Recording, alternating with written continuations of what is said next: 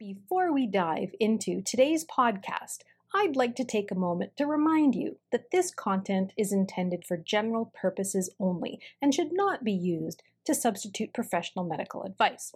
Always seek the advice of your medical service practitioner based on your unique needs.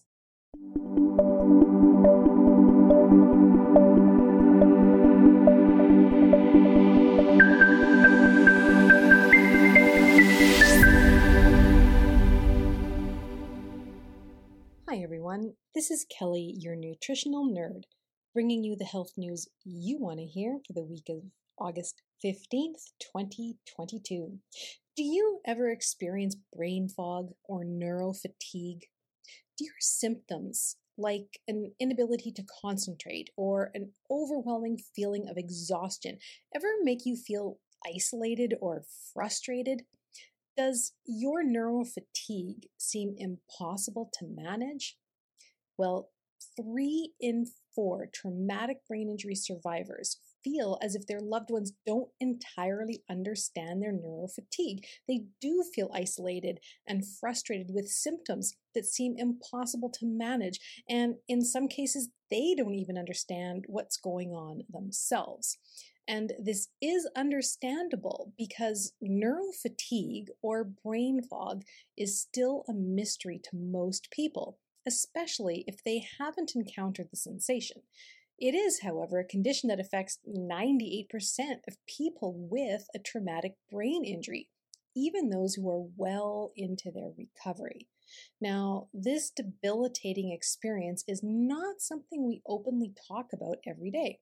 But if you or someone you love has had to deal with neurofatigue, be sure to keep listening because you shouldn't have to suffer alone.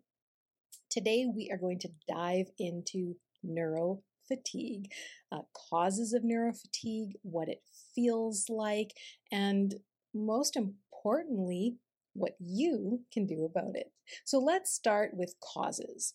Though most causes of neuro, neurofatigue are traumatic brain injury, like a violent uh, blow to the head, or a concussion, or a stroke, some people do report neurofatigue symptoms associated with other conditions, and these can include various things like chronic Lyme disease or chronic migraines, uh, malnourishment, or even hormonal imbalances like PCOS.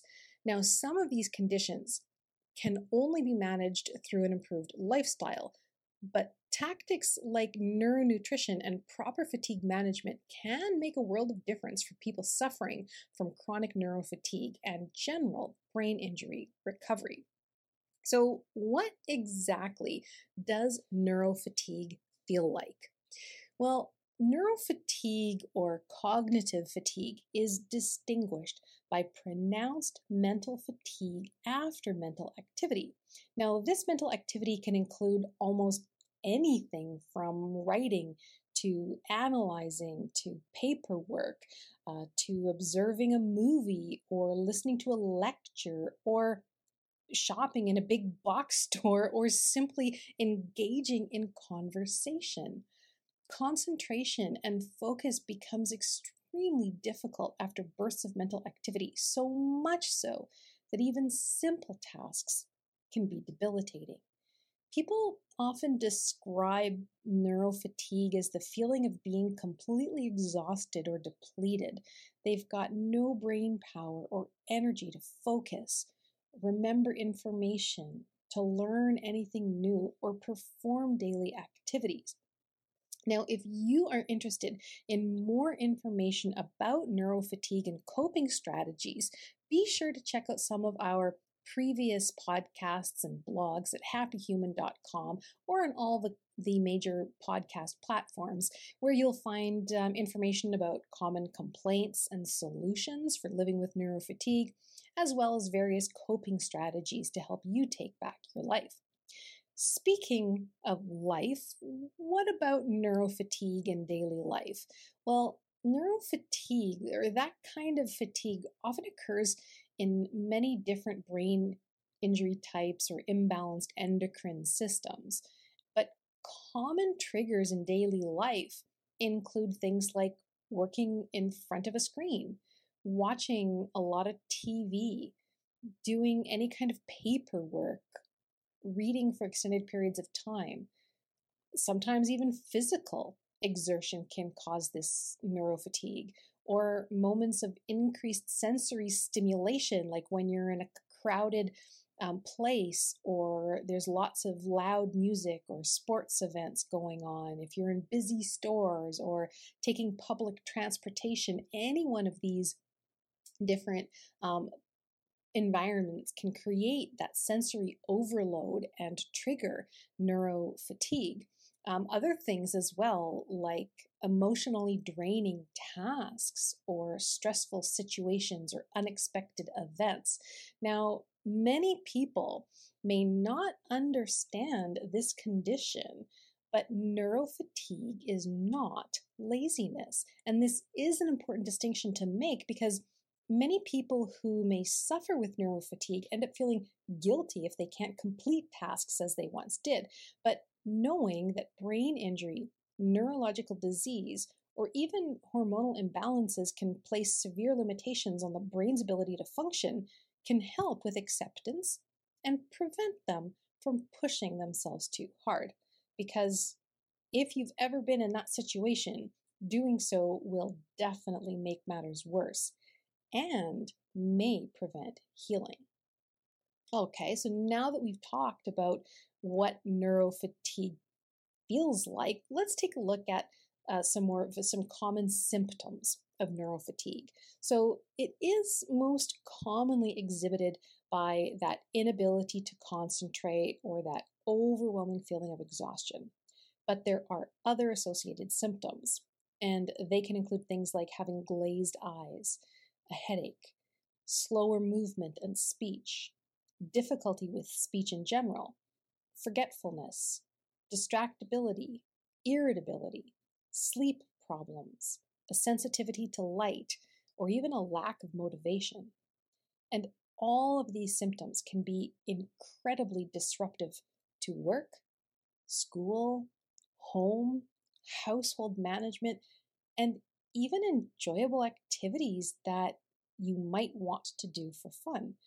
But now what? If you have any of these symptoms or can relate to the feelings associated with neurofatigue, what can you do about it? First, please realize that you are not alone. And second, keep listening for some valuable tips on how to manage your neurofatigue. All right, so let's go there. How can you effectively deal with neurofatigue? Now, it is possible to deal with it and continue on with a highly functioning day to day life. Now, I do recommend um, several different measures to deal with most instances instances of neurofatigue, and we'll go through a few of them here together. First, having an awareness of your neurofatigue triggers. You may want to keep a fatigue diary because awareness and close monitoring of what triggers your episodes of neurofatigue can help you avoid intense episodes that interfere with living your life. Pay attention to your bodily signals and regularly check in with yourself. And do be honest. If if you're engaging in something even that you enjoy and you're starting to get to your threshold, recognize what is happening. Don't just keep on going or pushing yourself because you're enjoying the activity. Do be honest. And once you are aware of what triggers affect you, then you can start doing something about it. Now, in most cases, the most effective action is actually inaction or avoidance. So if you know that being in a social setting where you'll be surrounded by multiple conversations happening at the same time, and you know that's going to be more than your brain can manage, then try to avoid such, such situations if you can help it.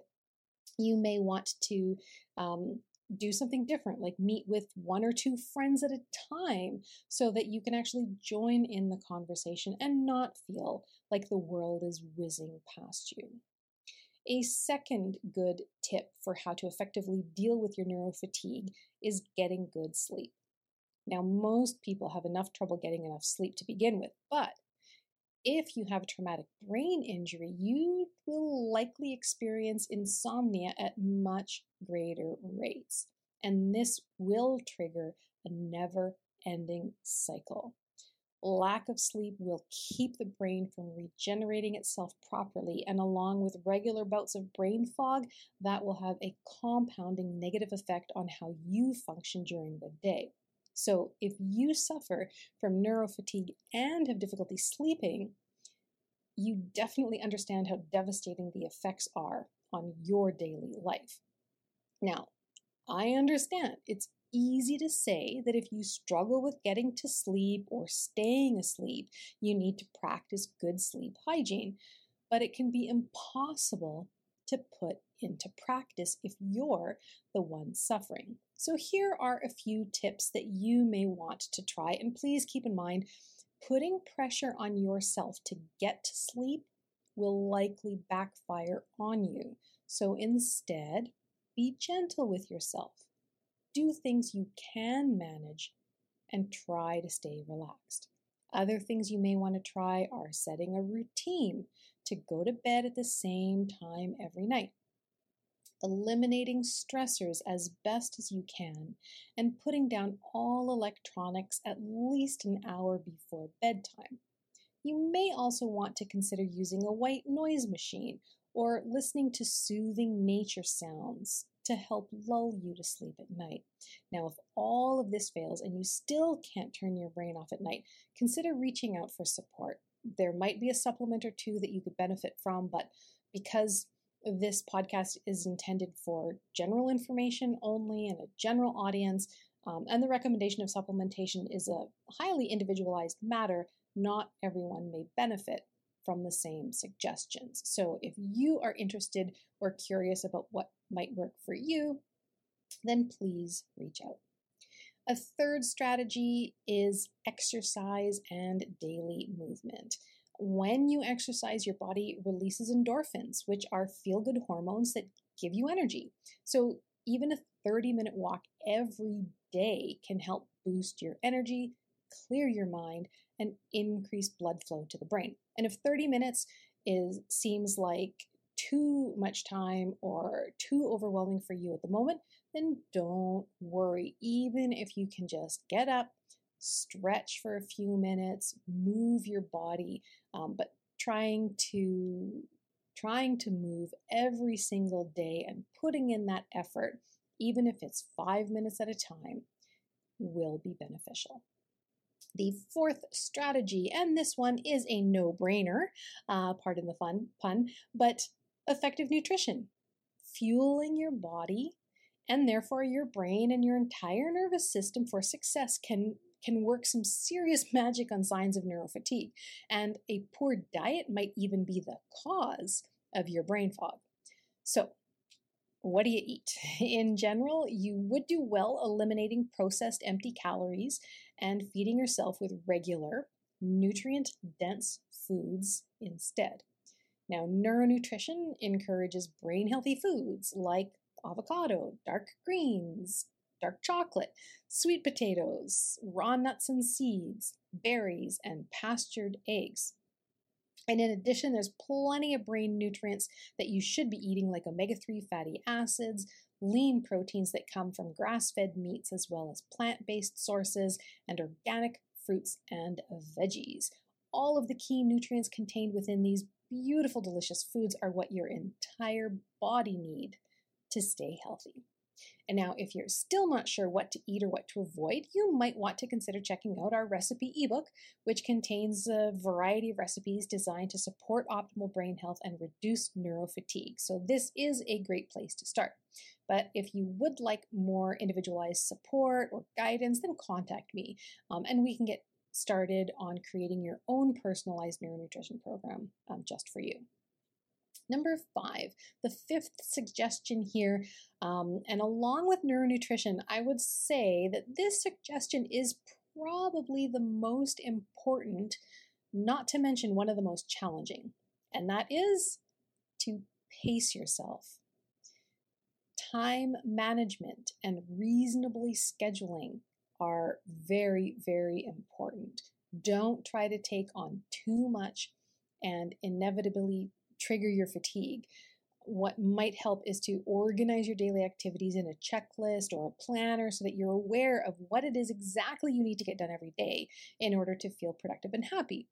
But most of all, don't forget to schedule dedicated time for you, for you to relax and to de stress without any other responsibilities or commitments. Burnout will only amplify your symptoms and increase the exposure to your triggers. And do yourself a favor by making this time non negotiable. Treat it as you would any other appointment. This way, if anyone suggests getting together during your scheduled downtime, tell them you already have plans. They don't need to know what you're doing or that you're doing nothing. Because remember that your needs should come first during recovery. And number six, another suggestion here is mindfulness based stress reduction. Scientists have discovered there are striking benefits to mindfulness based stress reduction techniques and there's many different daily practices incorporated in this kind of stress management. Things like doing a mindful body scan gentle yoga or stretching sitting meditation and heart focused breathing. In general you want to focus only on things occurring in the present moment. So, if you are prone to overthinking situations and stressing about future events, then your body will try to protect itself. So, don't worry about things that are entirely out of your control. You have enough that already is. And finally, do see a doctor for an official diagnosis. So, if you haven't yet determined the cause of your neurofatigue, see a doctor or healthcare professional as soon as possible because this kind of symptom happens even to people who haven't experienced a traumatic brain injury. If it is hormonal or a larger um, physiological problem, then your doctor will be able to help you establish a plan to manage or eliminate your symptoms. And don't forget, again, to nourish your mind and body. Remember, you are not alone. So, if you or a loved one are experiencing the symptoms discussed in this podcast, there is a community of peers and experts out there who have your back. And if you're ready to take your health and wellness into your own hands and properly deal with neurofatigue, then schedule a neuronutrition consultation with private sessions that personalize your program, neurological based recipes, and a dedicated support team. It is possible to feel like your best self again. Thank you so much for listening. I appreciate you being here with me today. And as always, I'll see you in the next download. Stay happy and healthy.